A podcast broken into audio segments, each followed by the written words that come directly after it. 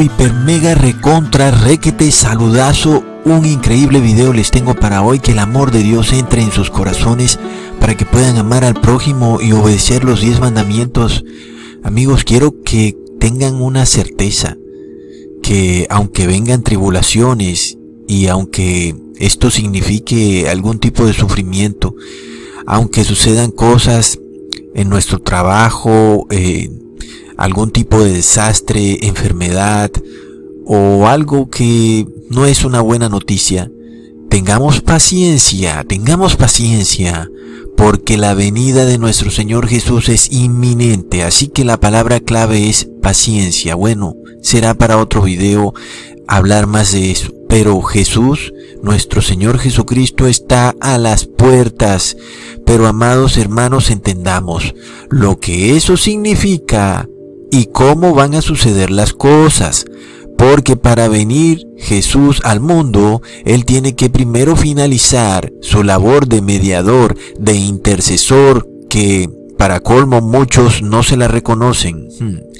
Sin embargo, Él tiene primero que acabar esa labor que Él está haciendo ante el Padre.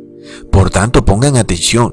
Cuando Jesús acabe su labor de mediación, el mundo continuará funcionando, los líderes religiosos continuarán predicando, sin saber que ya no hay salvación porque Jesús ya terminó su labor intercesora ante el Padre. Nadie sabe cuándo sucederá eso. Finalmente, lo que sí podemos suponer es que está muy próximo a ocurrir, está a las puertas. Ahora, si tú te arrepentiste antes de que Jesús finalice su labor mediadora, has quedado limpio de todo pecado y estás salvado. Pero si tú no te arrepentiste y Jesús finalizó su labor mediadora y tú seguiste en pecado, entonces estás perdido para siempre porque ya no hay nadie que interceda por ti ante el Padre. Has quedado sin un mediador. Por más de que sigas profesando una supuesta religión, llamémosla entre comillas cristiana, de nada te servirá porque ya no tienes mediador, no tienes forma de arrepentirte, ni nadie puede expiar tus pecados, porque la labor mediadora de Jesús habrá finalizado.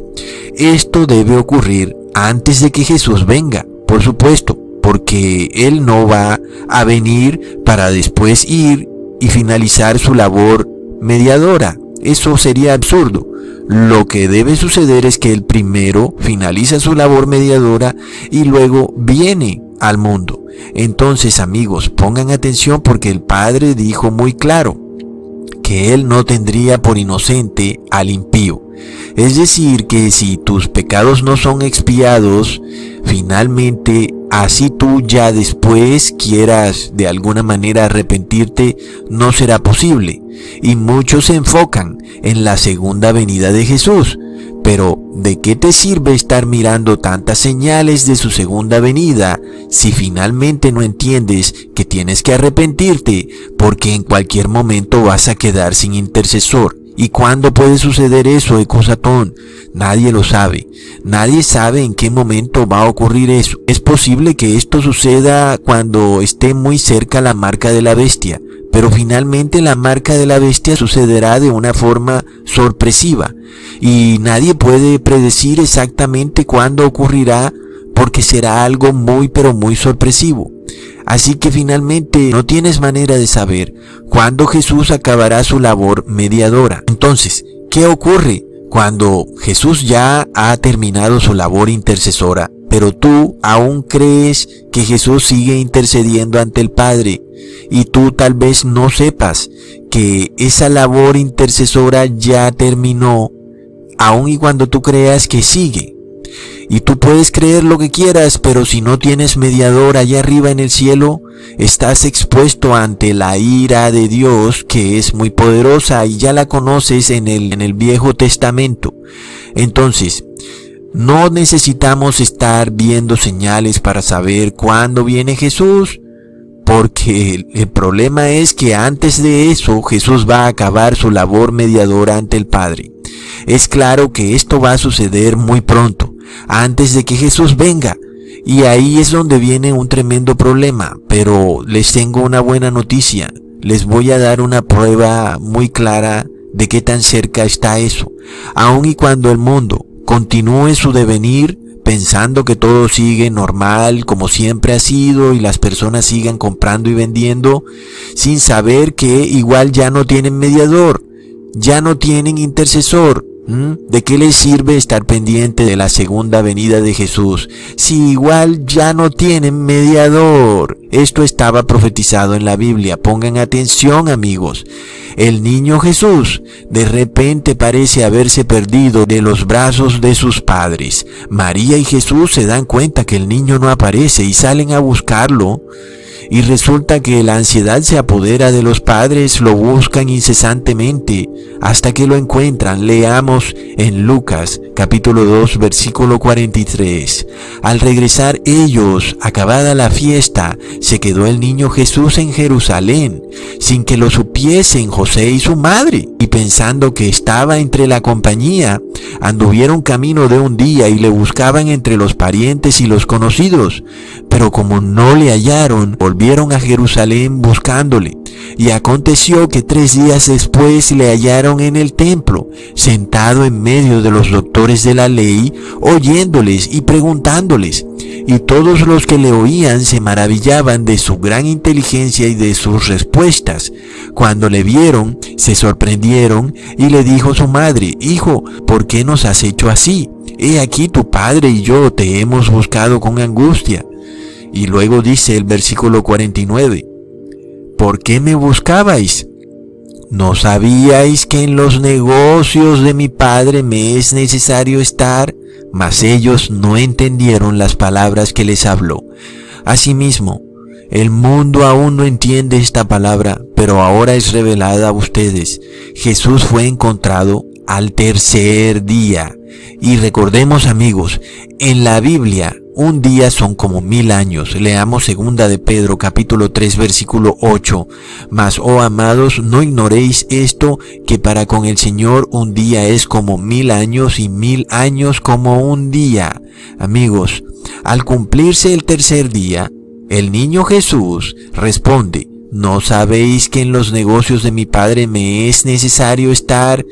Quiere decir esto, amigos, que Jesús permanecerá intercediendo por el mundo durante tres días en los negocios de su Padre y justo en el tercer día vendrá Jesús. Amigos, Jesús entró en los negocios de su Padre en el año 31 después de Cristo cuando fue colgado en un madero. Y si le sumamos los dos días, es decir, dos mil años, el tercer día se viene a cumplir en el año 2031, por lo cual durante tres días estará Jesús en los negocios de su Padre, es decir, en su labor intercesora. Amigos, esta es la labor de salvar al mundo en el templo celestial, cualquiera que se quiera arrepentir. Entonces, el niño Jesús estuvo durante tres días con los doctores de la ley. Es decir, que durante tres días el mundo será juzgado según la ley de Dios. Aquel que se haya arrepentido de todo pecado y rebelión es salvado. Y aquel que no se arrepiente de violar la ley de Dios está perdido.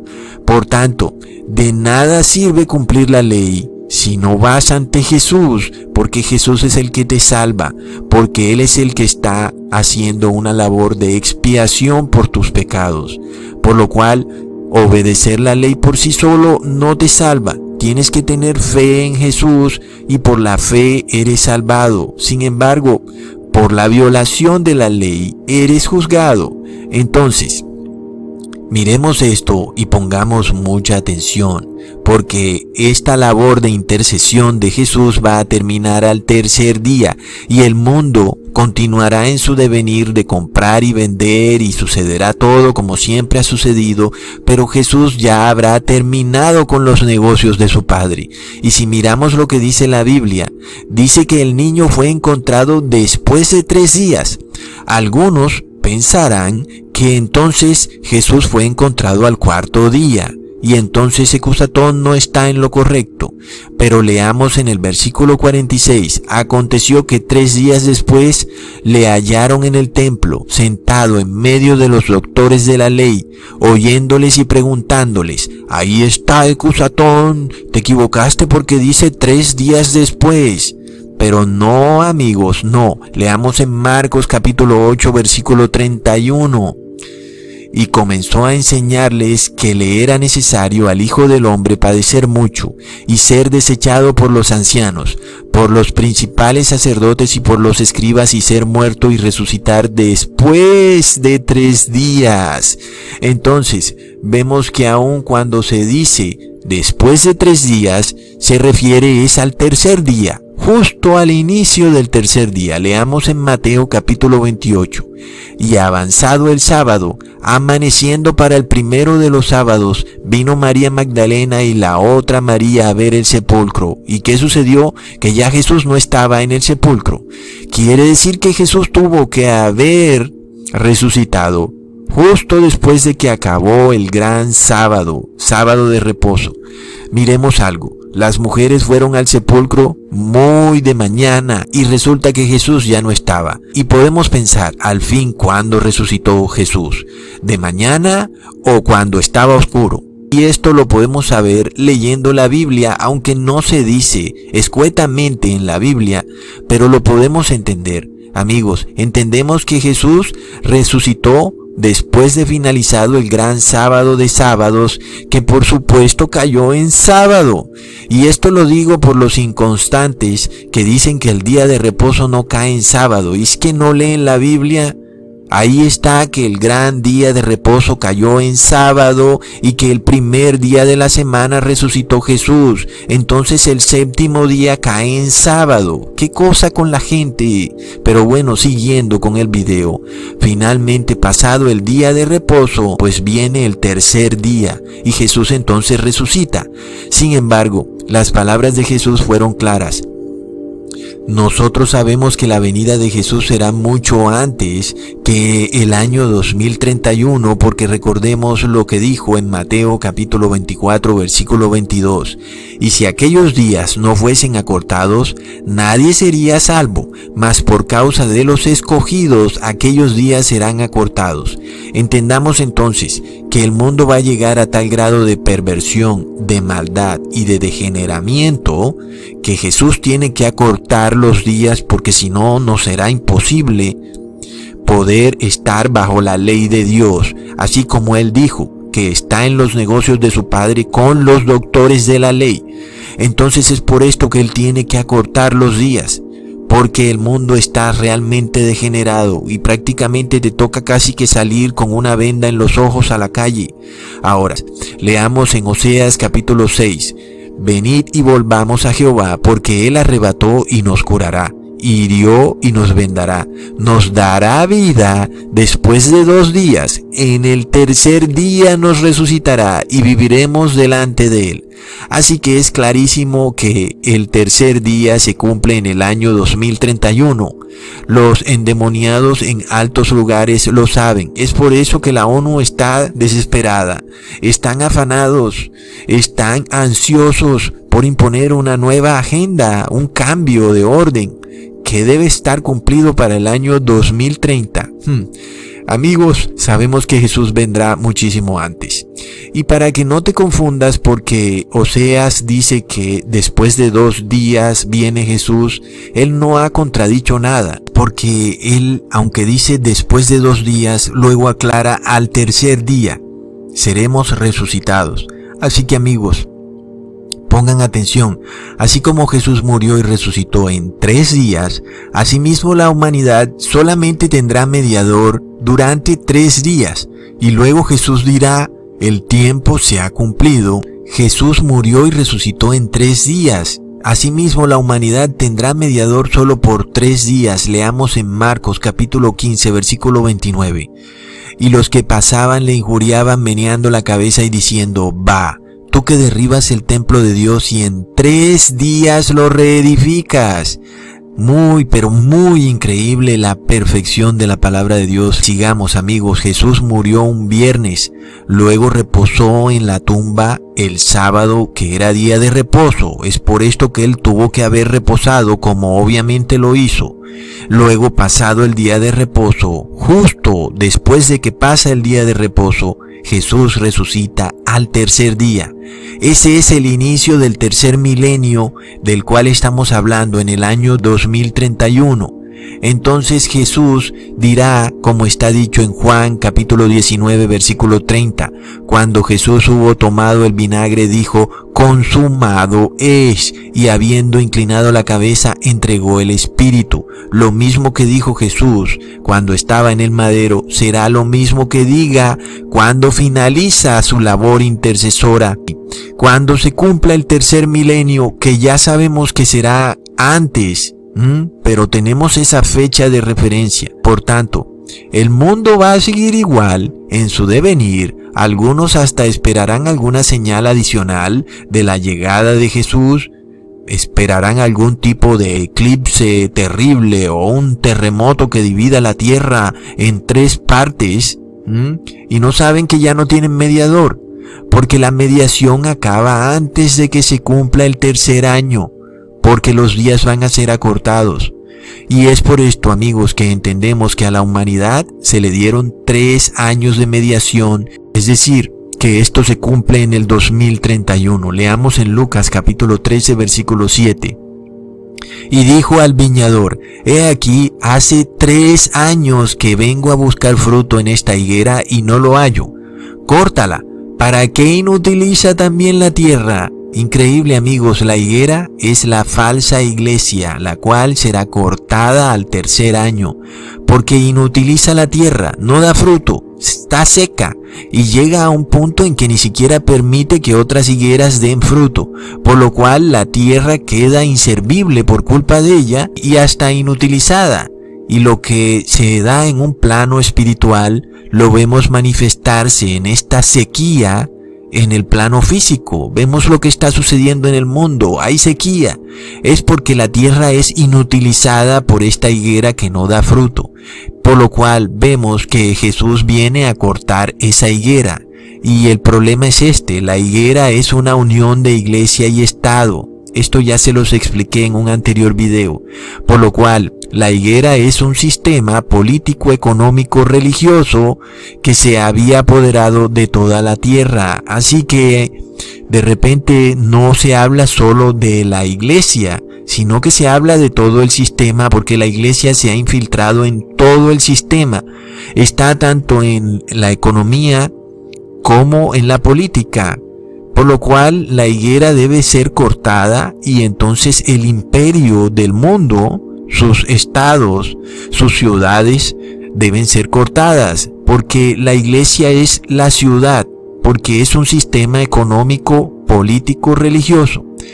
Luego leemos en Mateo capítulo 15 versículo 32, y Jesús llamando a sus discípulos dijo, Tengo misericordia de la multitud, ya hace tres días que perseveran conmigo y no tienen que comer, y enviarlos en ayunas no quiero, para que no desmayen en el camino. Amigos, es increíble. Esta multitud persevera con Cristo en oración durante tres días. Esta multitud representa toda la descendencia de Abraham y la descendencia de Jacob, que son ahora como las estrellas del firmamento. Y son los que están hambrientos y sedientos, pero ya no hablamos de un hambre y sed física, sino de hambre y sed de justicia. Jesús viene a darles justicia, esto representa la comida que Jesús trae en el tercer día a la multitud. Leamos en Mateo capítulo 5 versículo 6. Bienaventurados los que tienen hambre y sed de justicia, porque ellos serán saciados.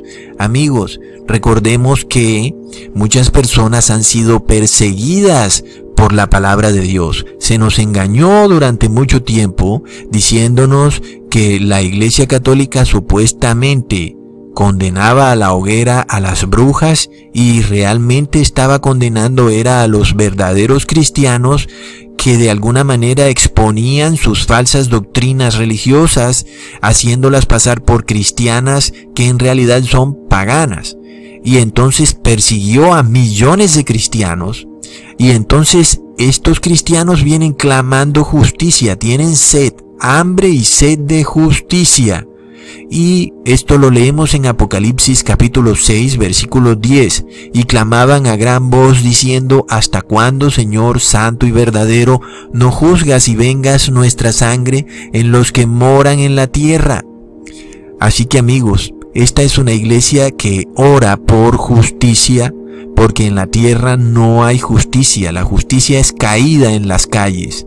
Ahora, recordemos que la verdadera iglesia fue y siempre ha sido y aún lo es perseguida y está clamando justicia y al tercer día se le hará justicia.